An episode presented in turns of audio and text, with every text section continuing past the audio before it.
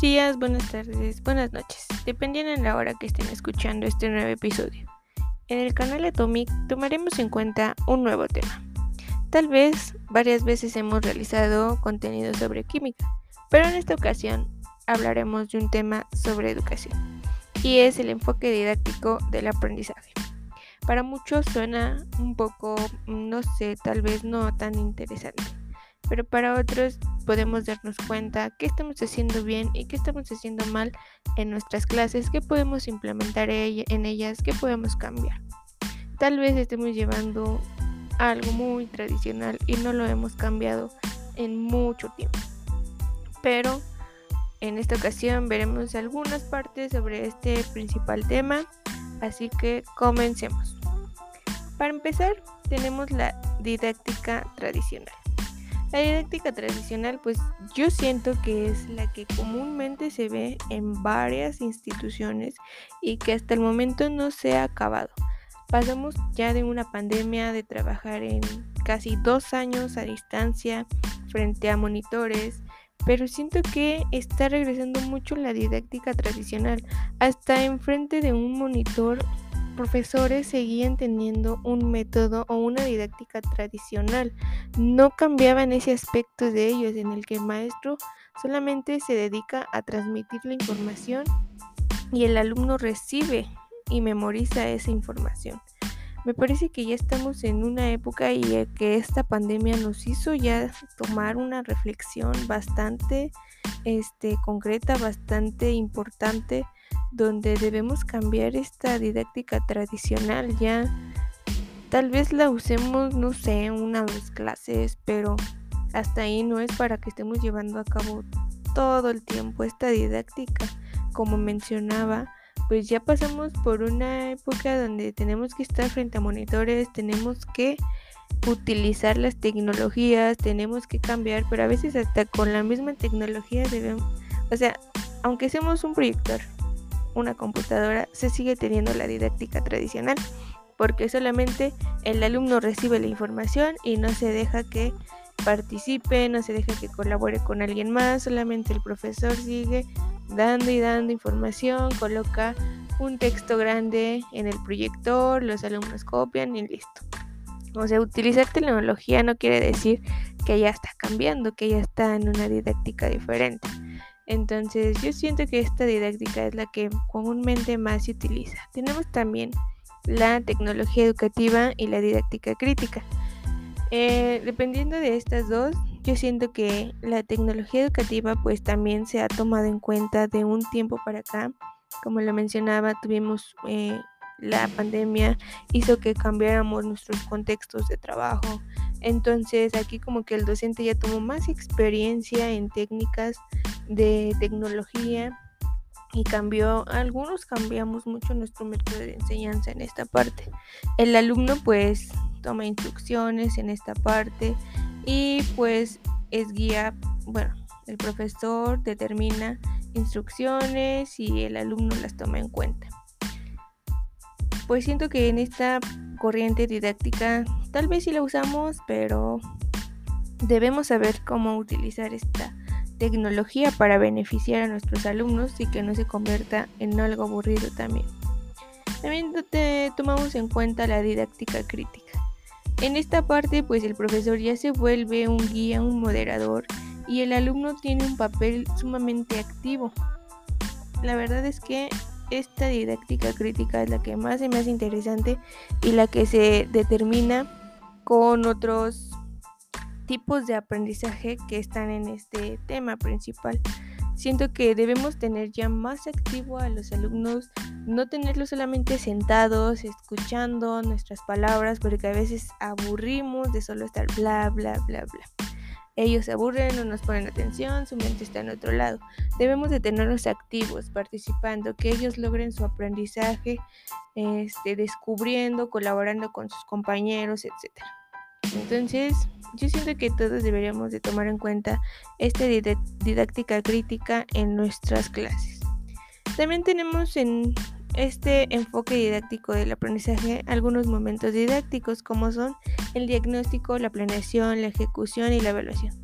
siento que todos son importantes, pero desde el diagnóstico, el diagnóstico nos determina información sumamente destacada, sumamente importante al inicio del ciclo escolar para determinar desde qué punto iniciamos, qué podemos hacer, qué no podemos hacer con nuestros alumnos, cómo lo podemos llevar a cabo y de ahí ya pasamos a una planeación, a poder desarrollar nuestra planeación adecuadamente.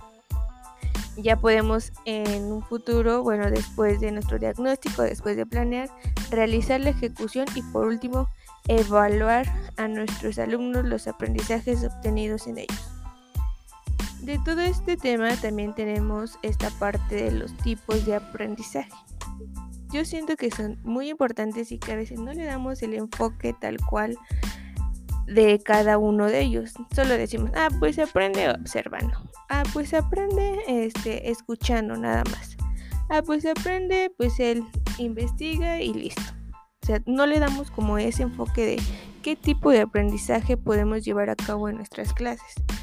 En los 13 tipos de aprendizaje que se revisaron, la verdad a mí me agrada mucho el de por descubrimiento, el cooperativo, el colaborativo, que son donde podemos determinar y tener más dinámicos a nuestros alumnos. Voy a mencionar rápidamente los tipos de aprendizaje.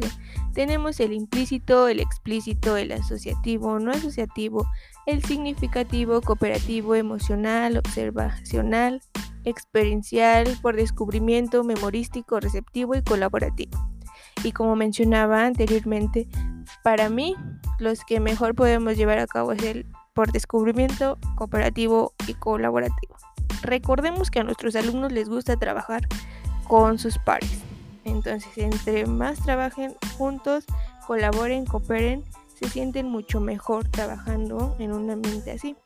También por descubrimiento podemos dejar ellos descubran poco a poco esta parte. Por ejemplo, yo doy química, entonces me agrada esta parte cuando se realiza algún experimento donde yo solamente actúo como guía y ellos deben de ir descubriendo qué es lo que se va a hacer, con qué tema se relaciona, etc. Entonces es muy importante esta parte.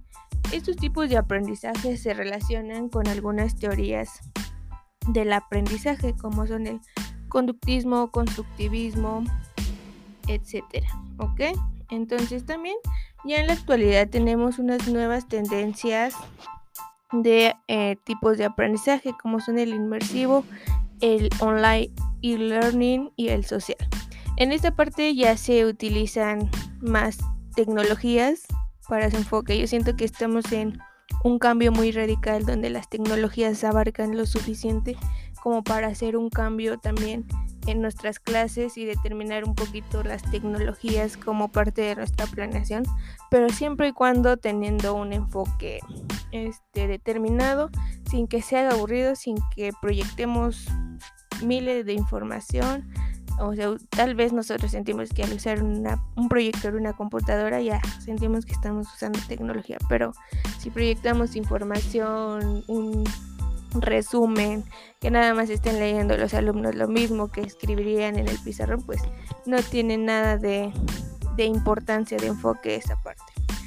Eh, tenemos también algunos elementos de la didáctica, pero hasta aquí vamos a dejar este podcast. Algunos eh, actores que intervienen, bueno, voy a tomar un poquito, es el alumno y el docente, entonces esta parte, estos dos actores son muy importantes y de aquí tenemos que el profesor es el orientador de la enseñanza, el alumno es el quien aprende, la escuela debe adaptarse al alumno y no el alumno a la escuela.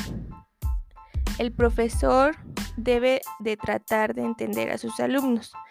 Debemos de tomar en cuenta que nuestros alumnos son cambiantes, están en una edad donde cambian mucho, bueno, en este caso con adolescentes, Debemos de entender cómo se sienten en un momento en otro para que podamos nosotros intervenir también como docentes al momento de dar nuestra clase y poder nosotros determinar qué queremos enseñar en esta parte y cómo queremos enseñar nuestros objetivos para que se logre un aprendizaje significativo en nuestros alumnos. Y bien, pues hasta aquí dejaríamos este podcast. Les agradezco bastante su atención.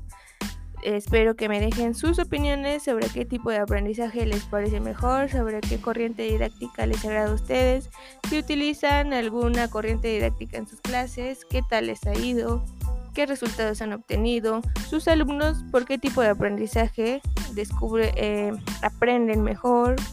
Entonces, espero que lo comenten, me gustaría escuchar mucho sus opiniones para yo saber también qué puedo hacer, qué puedo quitar, qué puedo mejorar de mis clases y que juntos podamos seguir aprendiendo mucho más, ya que recuerden que todos enseñamos, todos aprendemos. Gracias.